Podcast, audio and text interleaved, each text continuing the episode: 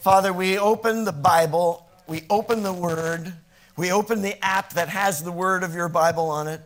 We open our hearts and ask, Lord, that you would fill our hearts with your will. That when we open our mouths, you would fill our mouths with your word, Amen. the bread of your word, Amen.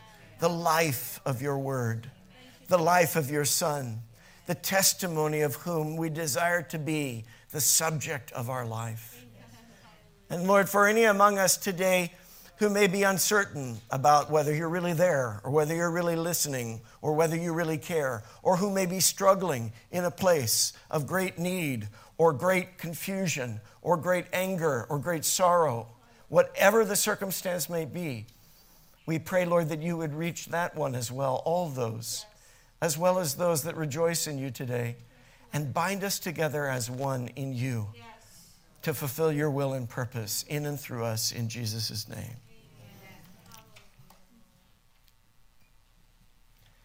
They called him the man with the golden tongue.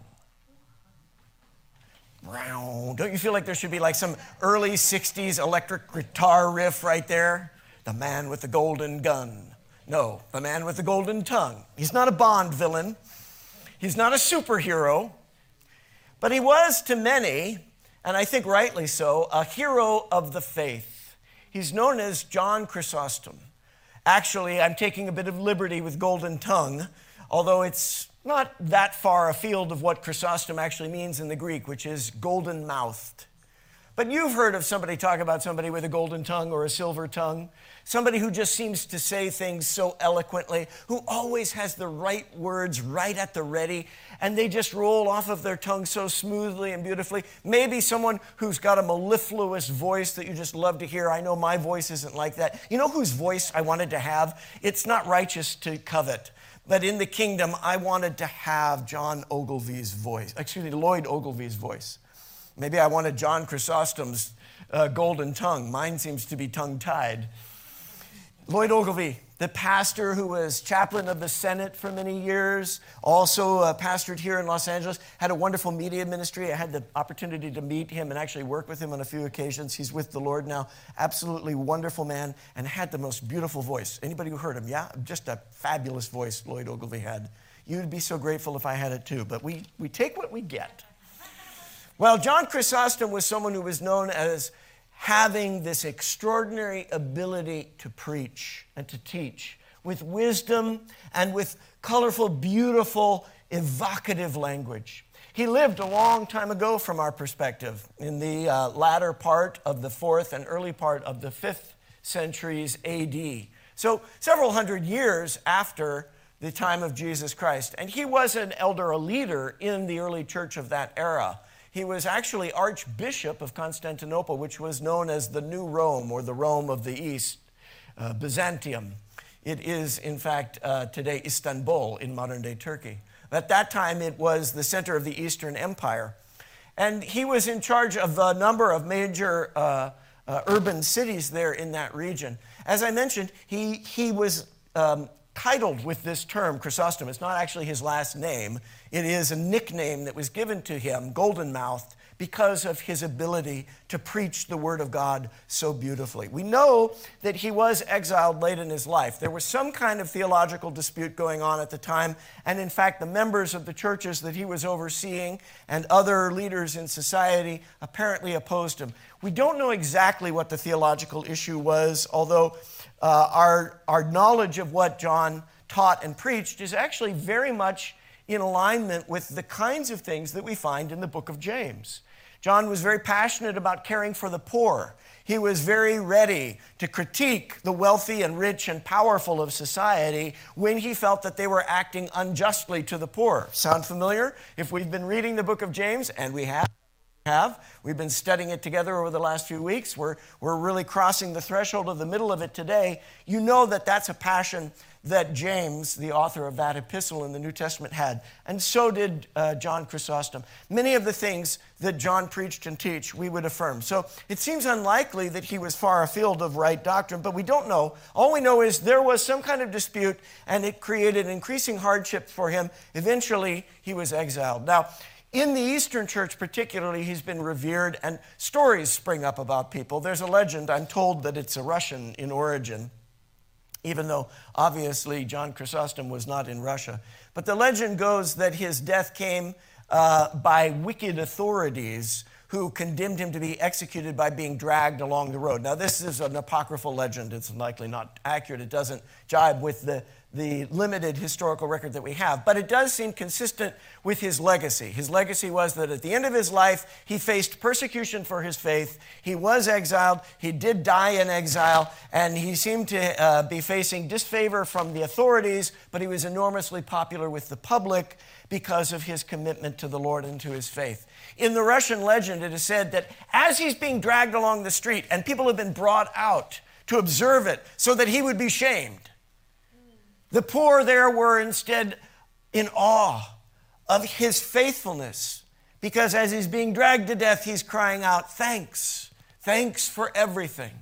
Praise, praise for it all. Now, there are many martyrs who have stories like that. In fact, in the book of Acts, you can see a martyr who we know did die the way that is described in the biblical record. It's accurate. The first martyr of the church, as it were, after Jesus himself. That is the first witness who gave his life to stand for the testimony of Jesus, literally in a court, the court of the Sanhedrin, the Jewish court of the time. And as they stoned Stephen to death, he, looking up into heaven and seeing the Lord, asked that the Lord would not charge this offense against his executors. In fact, many of those who died for their faith in the early centuries of the Christian church made their greatest witness, that's what martyr actually means, it means witness, their greatest testimony for the truth of the Lord, for the love of the Lord, with how they used their tongue when they were in the midst of torment. When they were being tortured and tormented, they counted it all joy because of the love of the Lord within them we do know that however John died, whenever he died actually, he died saying reportedly, Glory be to God for all things. He died with doxology on his lips, on his tongue. Doctrinal disputes surrounding him, but doxology, praise of the Lord in his heart and in his mouth, because out of the heart the mouth speaks and the sentiment of glory to be to God for all things is the sentiment of James 1 2. Count it all joy, brothers and sisters. I start talking about the man with the golden tongue today because I think that it's important to remember that when we are talking about taming the tongue, we are talking about a transformation that comes from the Spirit and the Word, the Word that is breathed by the Spirit, not an effort to try and bridle our tongue according to human strength. What do I mean by that? It'll become clearer as we go forward in the message, but primarily what I'm saying is it's one thing to try and control what you say, it's another thing to have your heart transformed. Imagine, if you will, a well, and the water of the well, which once ran sweet and pure, starts coming out brackish and dark. And somewhere the thought is in the pipeline, something has gone bad. Yeah, I grew up in a place where we had a well at the bottom of the hill and it had to be pumped up two acres to get to our house. Because out in the country, there was no municipal waterworks. So you had to just drill down into the ground and get that water up and drink it. Now, it was wonderful water. Whenever I would go into town and drink the water in town, I would think, ugh, how can these people drink this water? It's terrible. But that well water was sweet. But I also knew that you have all kinds of gophers and rodents and stuff out there in the hills that are running around. And if they get into one of those lines and die or something like that, bad news. Yeah, I know. It's a gross thought. Sorry. but there's a parallel to consider here. Sometimes, well, think of it this way the word of the Lord says, the power of life and death is in the tongue. So you can have life in your mouth and it's sweet, or you can have a dead rat in your mouth, and it's not sweet. You say, Well, I would never have that in my mouth, but we have things worse than that in our mouths. And not just profanity and cursing. That's bad enough, but that's a childish level of, of badness. It's bad, but it's not as bad as hate. Now, hate and profanity and cursing combined, well, that's all the worse. But what I want the, the, the, the, the lesson to be for us is that when we have something in our mouth that is not of the Lord, then it doesn't belong in our mouth. But the problem isn't just in the mouth. So, this well, if you get something in the pipeline and it's got to be cleared out, you could replace the faucet, you can replace the pipe. But what if the problem is in the well? You say, well, I can't get down deep enough in there. Your heart is the well. The heart is desperately wicked and deceitful above all things, according to the prophet Jeremiah. Who can know it? Who can excavate it? The Lord. Now, when the Lord has shined his light into your heart and removed all the, the rodency in our heart, if you will, all the death and decay, as that is taken out of us, the mouth will change, the lips will change, the words will change. But Jesus makes it clear it's not just the words that we say, but the thoughts that we think that we are responsible for. Now, pause for a moment and consider that. You are not just responsible for your words, according to the Lord, you are responsible for your thoughts. You haven't really caught this. You know why? What is the percentage of your thoughts that you are aware of? How many of your thoughts do you even pay attention to? The percentage varies, but I would be willing to wager, if I did such things, that there's probably not a person within the sound of my voice or these words who could rightly claim it's 100%. And I'm not just talking about some Freudian notion of subconscious, unconscious. I mean that there are thoughts that we let fly through our mind all the time that we aren't being conscientious about. And the Lord is. What is the percentage of your thoughts that is known by the Lord? 100%. And what the Lord says is they are your thoughts. You are responsible for them. When you come before me, says the Lord, all those thoughts come undone. The bundle of all the words said, and all the thoughts thought, and all the feelings felt. The book is opened. Did I say all those things? Did I see, think all those things? I did. And now the Lord is looking at them with me, hearing them with me. No wonder Isaiah said in chapter 6, as Sister Celeste reminded us in worship today, Oh, God, I am undone in your presence. I am a man of unclean lips, and I dwell among a people of unclean lips. And it's true of all of us. But in his presence, the Lord brings that refining fire the burning ember of coal that was touched to the lip of Isaiah from the altar space of God to alter his lips, to purify him, so that when the Lord said, I need to send someone out as my martyr, my witness, my testifier, my prophet, Isaiah said, Here I am, send me.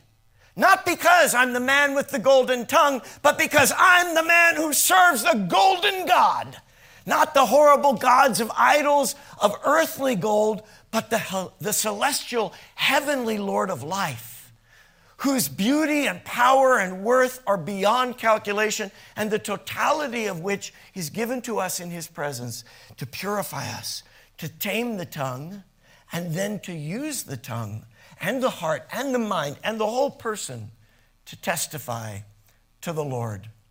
You can be the man with the golden tongue. You can be the woman with the golden tongue. You can be someone who, in the worst moments of life, in the face of the worst treatment, can give voice to the best blessings of God and consider it all joy. I think you could practically end the sermon there, but you're not so lucky. I'm going to keep going. James chapter 3.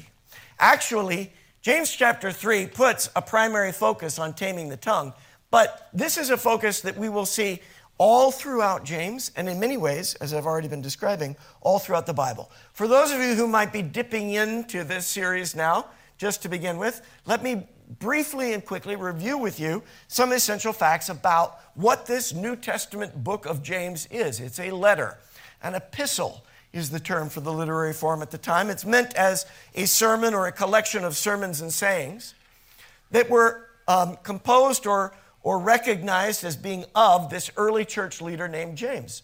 And what we see in his book, in his letter, is a lot of the style, the pattern, the values of Old Testament wisdom literature, like the Proverbs and the Psalms and so forth. He's very focused on practical questions of daily living.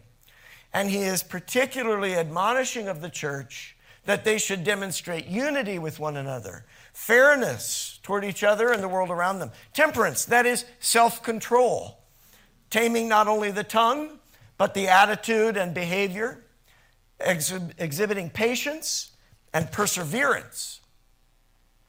Now, there are many people named James in that era, just as there are today, but Christian tradition has historically attributed very clearly this letter to the brother of Jesus. We know that Jesus had brothers. We know that one of them was named James. There's a couple of references there in Matthew 13, Mark 6, where you can see that. His brothers, including James, were not followers of his. They were not disciples during Jesus' earthly life. But apparently, after Jesus' resurrection, they became believers and actually very involved in the church. There's a letter by a, a person named Jude who describes himself as the brother of James.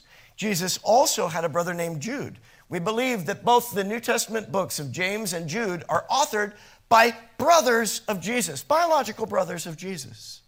Now, at that time, it was sometimes common to refer to close cousins as brothers too, so that could possibly be the relationship, but there's no reason to believe that they weren't literally fraternal in their relationship. What is interesting is that neither Jude nor James describes himself as the brother of Jesus. And you might wonder why that would be.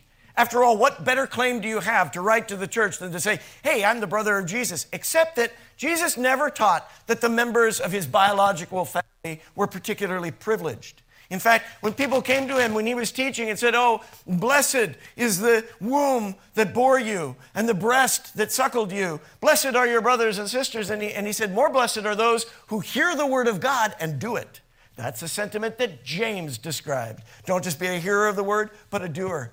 Jesus said, Who are my mother and brothers and sisters? They are those who do what I am teaching you to do, who love the Lord and follow him. And so his brothers took that to heart. They didn't lay claim to their authority on the basis of being biological brothers of Jesus. In fact, what James describes himself as is doulos, servant, slave of Jesus, just the way Paul did in Romans chapter 1. James also begins by saying, That's who I am. I'm a servant of the Christ. He was also an apostolic leader in the early church. And uh, Hegesippus is a historian who records that actually James was in charge of the Jerusalem church. So we have some idea of when he wrote in the middle of the first century AD sometime probably immediately prior to what's called the Jerusalem Council. It's described in Acts 15, a gathering of leaders that included James and Peter and Paul and, and uh, Barnabas and so forth, that made it official policy of the church that not only Jewish people, but also non Jewish people, Gentiles, all could be part of the church. That was the upshot of the Jerusalem Council. We know from the uh, record of the Jewish Roman historian and military official Josephus that James was put to death himself by execution, by stoning, in fact, just like Stephen, for his faith in 62 AD. So that means that this book was most likely written sometime between 45 to 65 AD. And you know what that means? That it is one of the earliest books of the New Testament. In fact, it's conceivable that it may be the very first. Now, I think it's possible also that uh, Paul's letter to the Galatians could have been written earlier. You might wonder, well, what about the Gospels? Those were probably not formally composed yet at that early time of the 40s. We can't be certain. But in any case, this is an early writing of the New Testament era. And it really reveals to us the passionate priorities of the leaders of the church at that time. We also know something about the populace of the church at that time, the people, the, the rank and file, if you will, although I don't know that that's the, the, pro, the proper way to think of the citizens of heaven, as it were, which are the members of the body of Christ. But in uh, Jerusalem at that time, uh, there was a very uh, strong consciousness about and care for the Jewish diaspora. That is, Jewish people who had gone out all over the ancient world. You know how this is because many of you in this historically Filipino church are Filipinos, and you know that Filipinos have a diaspora. There is a Filipino diaspora, praise the Lord. And you love your countrymen and women. And you feel the sense of that community around the globe, right? You can go to United Arab Emirates. You can go to China. You can go anywhere in the world, South America, Canada, here in the U.S., and find Filipino enclaves, Filipino people, Filipino culture, Filipino food. Tame the tongue, but the stomach also. and so there was a heart for the people of the Jewish nation and community around the world. And when James is writing his letter, he's writing to those because at that time, most everybody in the church is of that community. But he's also probably thinking of those that are coming into the church, even Gentiles, as coming into the embrace of that diaspora, as it will if you will. So, in Jerusalem, the church was primarily Jewish people, ethnically and, and according to their faith background, and mostly poor, working class, labor class, working poor of society. Many of them were new. Remember, the church grew by 3,000 members in one day on the day of Pentecost. You know, the Lord's done it before. Can you imagine if from one Sunday to the next, we were not able to fill this room because we had 10 times its, its capacity. That's what happened to the church in Jerusalem in one day 3,000. So you have a lot of new believers who are theologically and spiritually immature. It's not a dig, it's just saying a lot of people who come to the Lord, they love the Lord, but now how do I live? How do I, how do I follow this word? And what should I know from it? James is writing with that in mind. Also, many of them are oppressed in their social status. They have employers, some of them are slaves to masters. Uh, there are other wealthy individuals who are frequently persecuting them, especially as they come to the Lord, because the ruling class, the upper class at that time, is very dubious about this whole Messianic Judaism thing, this whole Christ thing. And so they're facing a lot of persecution. And that's the perspective that James is writing to. Now, I want to review the first chapter we saw that he says, in the midst of that kind of circumstance, live single mindedly for the Lord and put to death this double mindedness. And double mindedness is getting pulled away with the interests of the world or being envious of the rich and wealthy and not being complaining about trials and suffering, but instead facing them with patient, mature faith. Last week, Pastor Henji preached to us out of chapter 2, and we saw the continuation of this theme. Don't give in to worldliness. Don't be uh, prone to greed and fleshly appetites or exhibiting fleshly favoritism to those who are rich and wealthy and powerful. Instead, the counterpoint to that, the antidote, the solution to that, is to look to the royal law of love of the Lord that is, that is all throughout the scriptures. Love your neighbor as yourself. Love the Lord your God and your neighbor as yourself. And don't just say that you do that, but show that you do that through your works, which are manifestations of faith, because faith without works is dead and useless. Now, as we come to the latter half of this sermon series, as we come to the latter half of February and the weeks ahead, I want to be able to more succinctly summarize where we've been. So I can take a little bit less time uh, reminding us. But I do like to remind us because it's helpful for us to have the through line. Another thing to remember is you can read the entire book of James today. Maybe read it every week while we're in this series. Or if you want to, take the chapter that we are in and read through it that week and really delve into what is described there so you can get the most out of what the Spirit wants to say to the church in this season. Amen? Okay. So, single minded faith and patient faith are the themes of chapter one, and chapter two, showing justice and love with equanimity to all, regardless of their social standing, and also putting your faith to work, applying your faith in ways that demonstrate God's righteousness. Today, tame your tongue with patience and steer your speech into blessing. What beast is the hardest to bridle?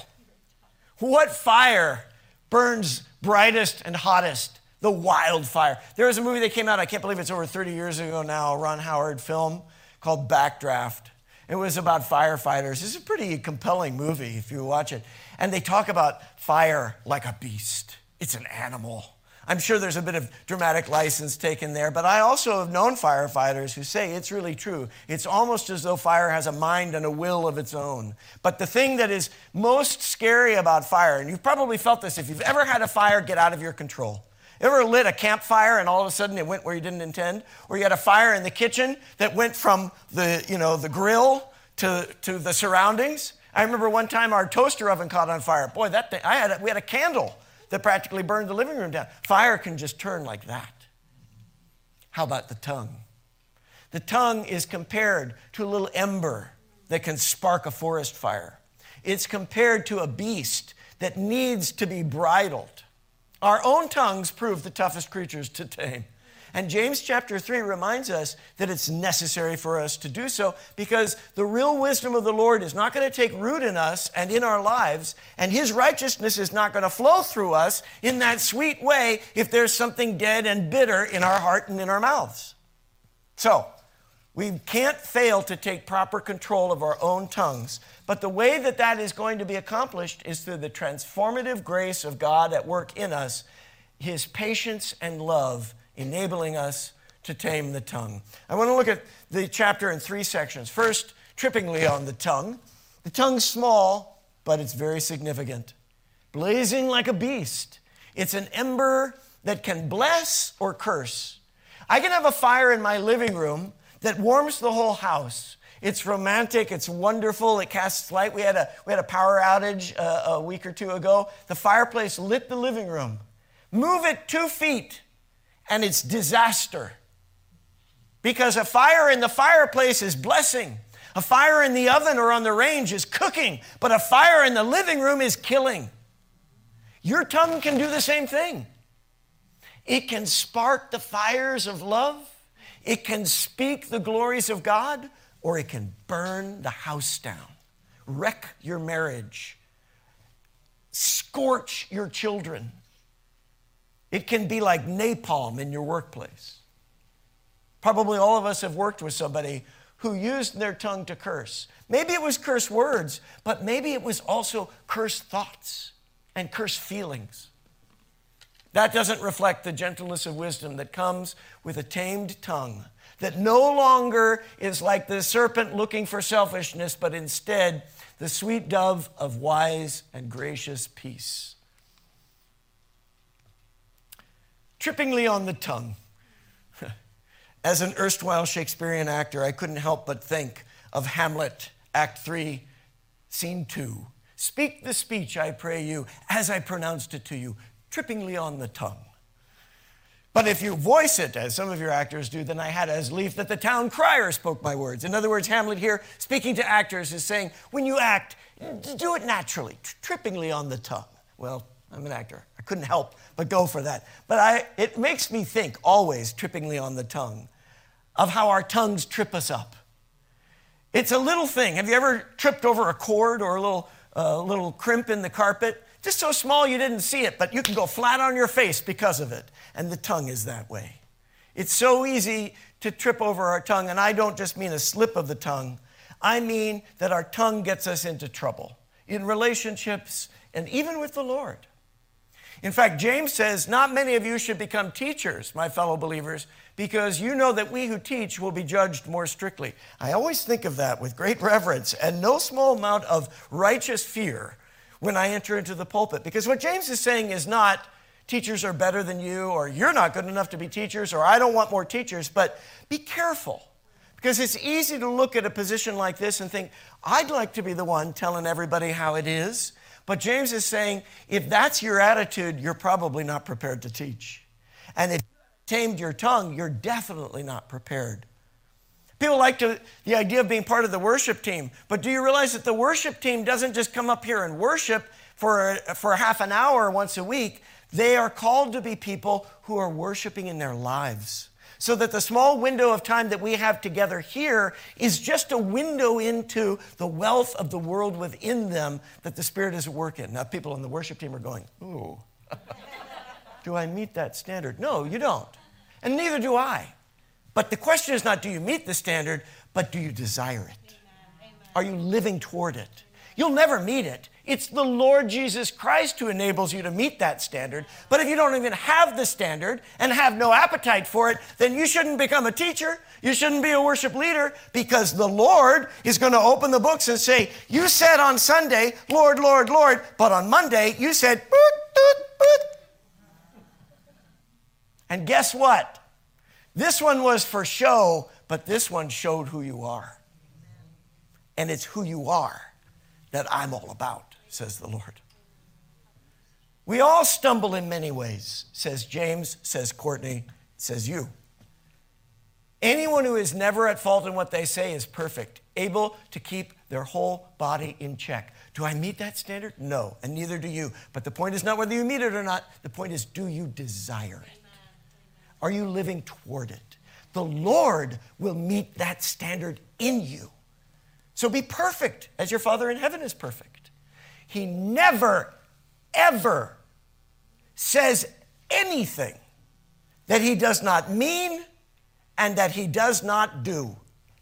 Ever. God has never once said one bad word. He has never said one wrong word. Whatever he speaks is true, righteous, and right. When we put bits into the mouths of horses to make them obey us, we can turn the whole animal. James is saying it may seem like a big task, but it's a small thing when you center in on where the problem really is. Or take a ship as an example. Huge ship stirred by, steered by a little tiny rudder. One rudder can pilot the whole thing. The tongue is small in the body, but it makes great boasts. Consider what a great fire can be sparked by it. Taming the tongue is one of James' main themes throughout the whole letter. Notice that this central part, now the chapters were added later, but the center of James' letter, the core, the heart of it, is focused on this issue of taming the tongue. But he actually touches on the idea of steering our speech away from evil and into blessing in every single chapter of his book. There only five chapters. In other words, throughout the letter, he's constantly coming back to it. In James chapter 1, be quick to listen, slow to speak, slow to become angry, because your anger is not righteous. God's anger is fire in the fireplace, fire on the altar. Man and woman's anger is fire in the living room, it's fire in the dry, dead forest. If you consider yourself a person of great faith, but you're not able to keep a tight rein on your tongue, you are deceiving yourself, and your religion is worthless. James chapter 2 Speak and act as those who are going to be judged. Speak, remembering that the words that you say are written in the book of the Lord. Not in the Bible, but in the book of God's record. Although, if you're saying what's in the Bible, then you know that what's in God's book of record with you is the same as His word. So speak the word of the Lord. Brothers and sisters, do not slander one another, James will say in chapter 4. We'll see it next week. Anyone who speaks against one of their brothers or sisters and judge them is speaking against the law. He's not saying that you don't make righteous evaluations about behavior. He's saying don't slander and speak ill and speak in a way that is cruel and without love towards one another. Don't grumble against one another in chapter 5, or you will be judged. And don't swear. He also says in, in chapter 4, by the way, don't say I'm going to do this XYZ tomorrow without recognizing that unless the Lord allows it, you ain't doing it. So whatever you say, say it mindful that the Lord is listening. Amen. And whatever you do, do it mindful that the Lord is listening. Don't say, I swear to God, I'm going to do this if you're not going to do it. In fact, don't make those swears because you can't make those promises, but what you can say is yes to the Lord or no to the Lord or yes to people or no to people. So the Lord says, let your yes be yes and your no be no. Say what you mean and mean what you say. Amen. Speak the truth and speak it in love. Amen. So the tongue is relatively small, and it's not just the tongue, because it's not just words, is from the tongue also. Huh, mm hmm. is from the tongue also.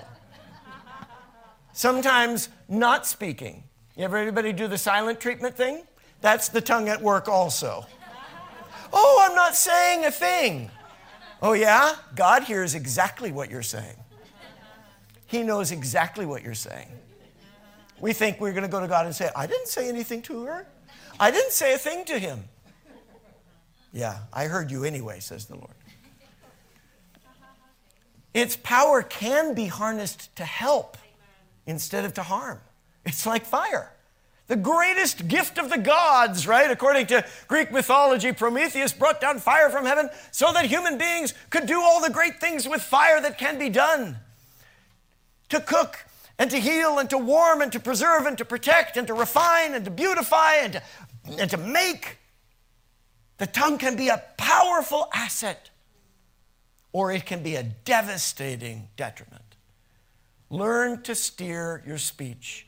And God will readily give you the wisdom if you lack it. God will give you the patience because we lack it. God will give you the grace to hold your tongue, to steer your tongue. It can bless or it can curse. It's very rarely neutral. Maybe when we're asleep. the tongue is a fire, a world of evil among the parts of the body. It can corrupt the whole body, it can set the whole course of one's life on fire. It itself can be set on fire with the fires of hell. That's fleshliness, that's worldliness, that's greed, that's cruelty, that's profanity. We can tame all kinds of creatures but no human being can tame the tongue. The Lord is required to bridle our tongue. It's a restless evil full of deadly poison. With the tongue, we praise our Lord and Father, and with it, we curse human beings. That's Sunday, that's Monday, right? People who are made in God's image, and we can speak against them as though they are less than dirt. Out of the same mouth can come blessing and cursing. Brothers and sisters, mga kapatid, James says to us, it shouldn't be so. It must not be like that. Can both fresh water and salt water come from the same spring? What spring is that, right? Is a fig tree going to bear olives or a grapevine bear figs? Neither can a salt spring produce fresh water. Once again, here, James is appealing both to the Old Testament as we know it, the Hebrew Bible, and also to the teachings of Jesus, especially the moral teachings that are found in the very similar Sermon on the Mount in Matthew 5 to 7 and the Sermon on the Plain, as it's called, that Jesus gives in Luke chapter 6. When James is talking about a spring and it being bitter, it's very likely that he intends to imply a reference to the book of Exodus, and it's also referenced in the Old Testament book of Numbers. When the Israelites had just been brought out of the Exodus, they had been brought out of slavery in Egypt, and they are brought to a place called Mara. Three days in the wilderness without any water. Now, God has just split the Red Sea and devastated the greatest superpower on the face of the known world to them and delivered them out of 400 years of abject slavery, what can this God not do? He has demonstrated his wonders in that land, up to and including the Passover. Three days without water. And what are they doing with their tongues? Where is the water? Where we're going to die. Why'd you bring us here? And before we critique them, wouldn't we be the same? So they grumbled against Moses, and when they grumbled against Moses, the leader that God had given them, they were grumbling against God. And God knew it. Sure, they could say, well, our beef isn't with you, it's with this guy Moses, but God knows what's in the heart. And God knows, I gave you Moses. Now, none of us is perfect, but Moses was faithfully leading. They were complaining against Moses and God. And so when they came to a spring after three days and they finally found water, it was salty, it was briny, it was brackish, it was bitter. The Hebrew word Mara means bitter. They named the place bitter. They named the place bitter. Well, that's what we found. Maybe that's what they found because that's what they were. In any case, remember what God had entrusted to humanity right from the beginning? Name the things.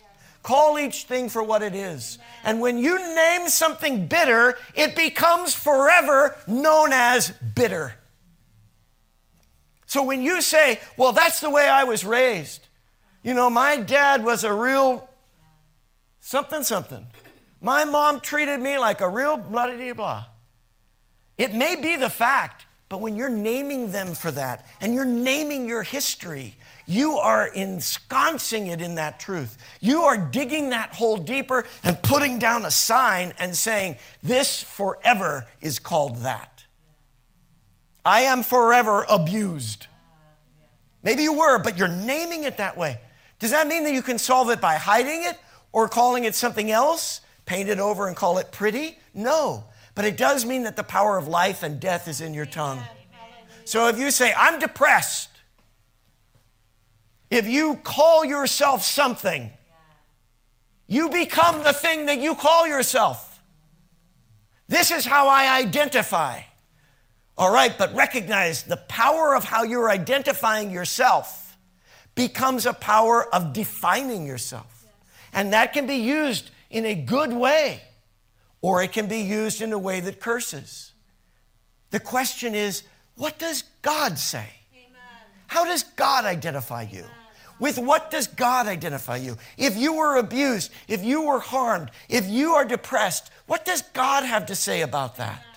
It's not necessarily a simple solution, but there is power in the word of the Lord. In fact, the Lord said to Moses, Put that wood of that tree into that spring. And the bitter water became sweet. It's generally seen as a symbol of the cross. What was a source of bitterness has been switched to a source of sweetness. And what God said was, Trust me, follow what I'm saying. Don't be stiff necked and angry and abusive. Speak blessing. Trust me to bless, and you'll be blessed. The next place he led them to was called Elim, Palms. It was an oasis. So, James is saying, be careful what you say, because what you say becomes definitive of who you are. But James is also thinking of Jesus. You can hear it in the, com- the comparison between the passage in James 3 and what Jesus says in Luke 6 and elsewhere in Matthew and so forth. No tree bears, good tree bears bad fruit. And a bad tree isn't going to bear good fruit. A tree will bear the fruit that reflects what's within it. A mouth will speak that reflects what's in the heart. A good person brings good things out of the good stored up in their heart. No person is good without God. So he's not saying some people are good and some people are bad, but rather some people belong to God and God puts the treasure of who he is in their heart. The presence of the Lord in you, and that comes out of you. But if bad stuff is coming out of you, it shows that the presence of the Lord is lacking within you. And there is evil stored up there. The mouth speaks what the heart is full of. The tongue can bless or curse. So we are being called to determine to speak blessing. When you face persecution, trials, and tests, bless God. Not in an artificial way, because if it's not welling up out of your heart, then it, it is not authentic in your mouth, but in a way that says, Lord, I trust you. I love you that you are good even when I'm facing something that is bad. Lord, help me. And that says to others, thanks, thanks for it all. Praise, praise for it all. Like Joseph, who said to his brothers, You meant it for evil, but God used it for good. And when we live that way, we will be blessed. No matter what our circumstances are, because the blessing will be within us. And no one can touch that. But we can show it. James says, Is there anyone that's wise and understanding among you? Let them show it by living a good life. And a good life is going to be one in which the actions of that life, the words that are spoken and the deeds that are done, reflect the humility that comes from wisdom. But if you are harboring bitter envy, selfish ambition, then don't boast about it. Don't deny the truth. That's not wisdom that comes from heaven. That's earthly, that's fleshly. It's unspiritual, it's demonic. For where you have envy and selfish ambition, you're going to find there disorder and every evil practice. Where there's something dead in the well, it's going to show up in the water that flows. But the wisdom that comes from heaven is pure, peace loving, considerate, submissive, full of mercy, good fruit, righteous work, impartiality, and sincerity. Friends, that is the definition of patience. It's peace loving. It's considerate. It's submissive to proper authority. It's full of mercy and good fruit, impartial and sincere. You know why? It's the definition of love. Love is patient and kind. It doesn't keep a record of wrongs. It desires the best. It wants to bless. And so there is another theme running through the letter, not only of James, but the whole word of the Lord, which is this contrast between the words and works of anger and evil and the word of God, which is righteous, merciful, and just. There's cursing and there's blessing, there's death and there's life. Again, you see it all through James, James 1. God chose to give us birth. How? Through the word of truth. The God who created everything with a word. Genesis 1, right? Let there be light, let there be life. Set it over you and me, the word of truth to us. So accept that word planted in you because that's the word that saves you. That is the living Logos Christ. Aren't the wicked, wealthy ones the ones who are blaspheming that word and blaspheming that name? They're cursing what God has said over you as blessing. And when you fight and quarrel with each other, you're fighting and quarreling with your cursing words and your, and your contrary hearts. And you're reflecting the unrighteousness of the world instead of the indwelling living word of God. James 5, brothers and sisters, as an example of patience in the face of suffering, look at the prophets like Isaiah, who spoke in the name of the Lord. They spoke blessing by speaking the word. And so, what how do we do that? Pray. Amen. Praise. Pray for others. Pray in a way that's effective. Pray for the sick, they'll be made well. Confess sin. These are ways in which you can speak blessing that brings blessing of healing, of resolution in society. In a couple of weeks, when we look at James 5, we're going to see that an entire nation can receive salvation, can receive rain in a time of drought when a man or woman of God prays the word of the Lord. The Lord said to his people in Deuteronomy 11, I put before you blessing and cursing. And he's saying that to you and I today. Here is blessing, here is cursing. The blessing is if you obey the word of God. The curse is if you reject it and follow other ways and other gods. You want to have blessing in your life? The Lord wants you to have it. But if you choose cursing, you choose cursing. I call the heavens and the earth as a witness, says the Lord through the mouth of Moses. I've set before you life and death, blessing and cursing. Deuteronomy 30. Choose life so that you and your children may live and love the Lord and listen to his voice and hold fast to him. See, you're not going to be able to fulfill it. God will fulfill it, but God can't choose it for you because then it wouldn't be your choice. He's giving you and I the freedom to choose and the promise to fulfill. He who began a good work through his word, he will see it to completion, but only if you choose to follow. He is the one who will work and will within you to do the work of His will. But first, you have to be willing to choose His will and His word. The Lord is life. Choose life. And here I bring to mind again what I mentioned earlier. I'll just touch on it briefly. That Jesus makes it quite clear it's not just what you say, it's not just religious practice, it's what you think and feel. Jesus said, if anyone's angry with a fellow disciple, they're going to be subject to judgment. Jesus is responding to, you've heard it said, love your neighbor and hate your enemy, but I'm telling you, love your neighbor and love your enemy. And if you even have hatred in your heart, just as he says later about lust, lust in your heart is equivalent to adultery, hatred in your heart is equivalent to murder in the words of Jesus.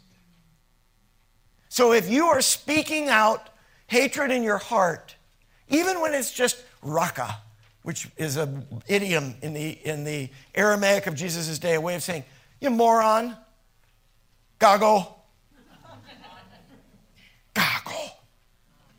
Jesus said, I heard that. You said that about me. Because that person is made in my image. You go, well, they're not using it very well. Neither are you in this moment. I'm not holding you accountable for them. I'll deal with them.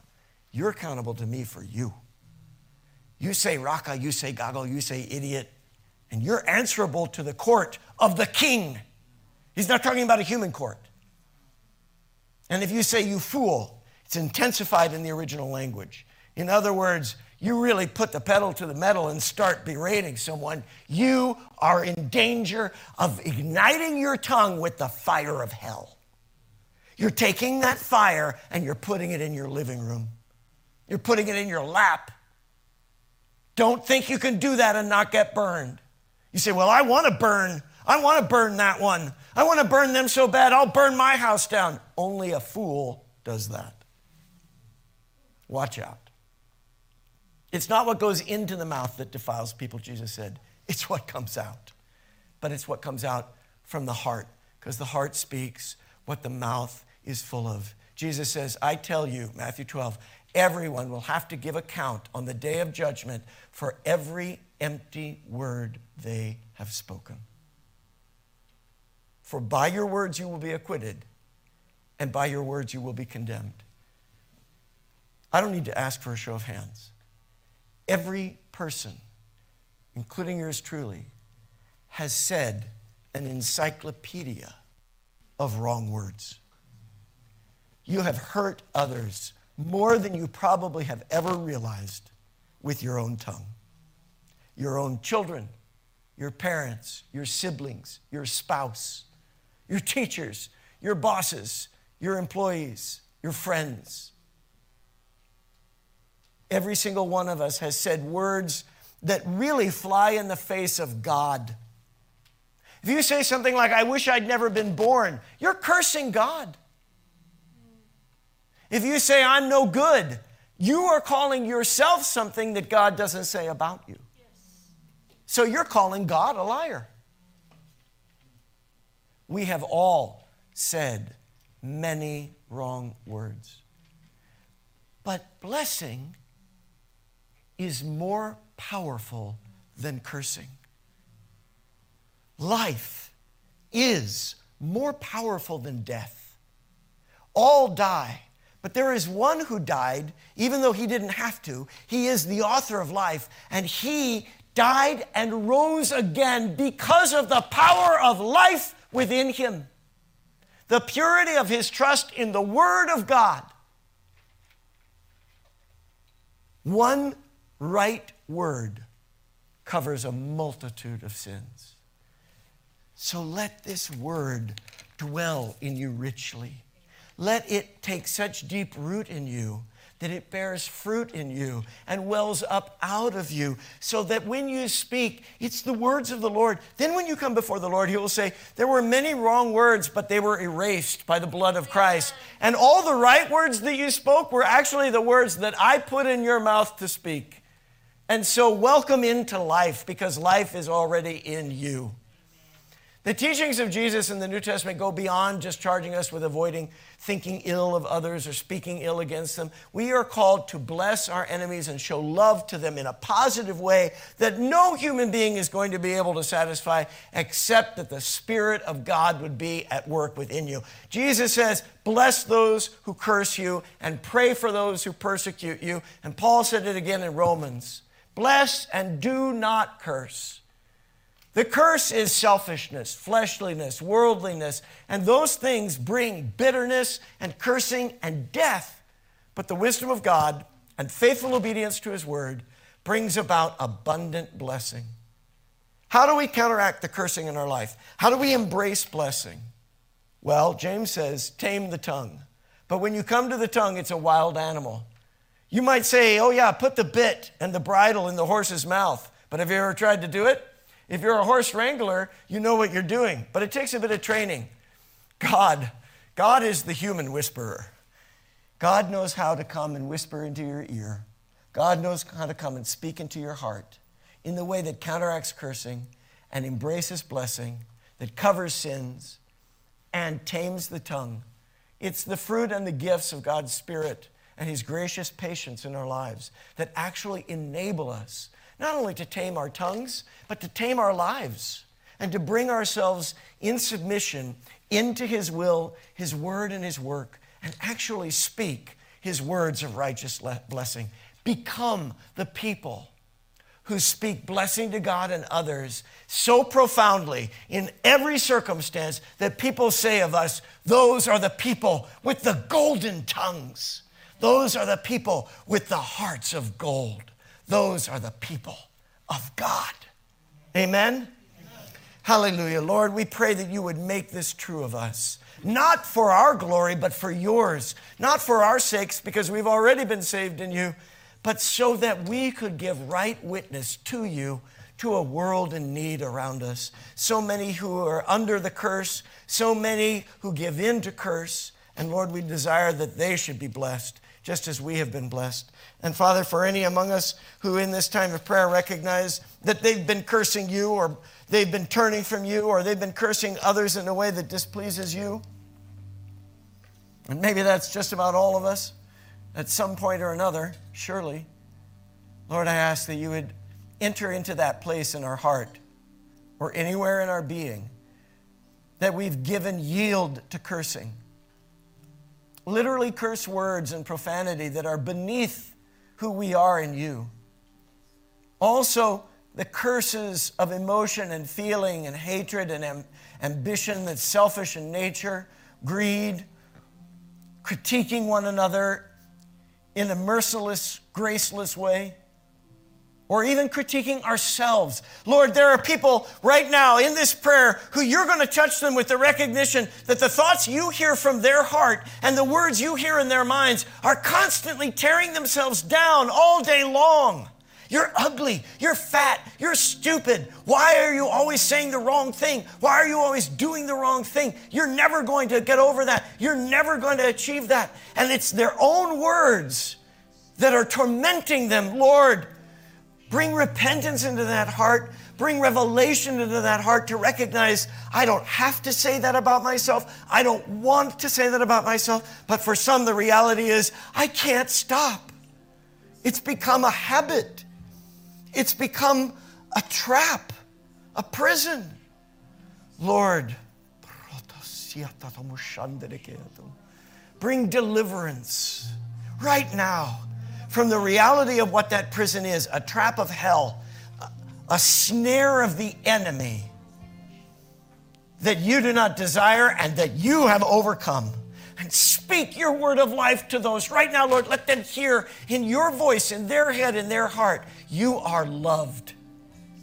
You are accepted.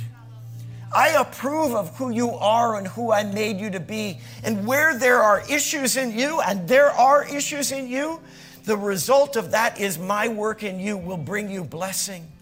In other words, stop tearing yourself apart and let me make you whole. Let me help you. I won't hurt you. Let me heal you. I won't kill you. I'll restore you. I'll redeem you. If you're willing to believe that right now,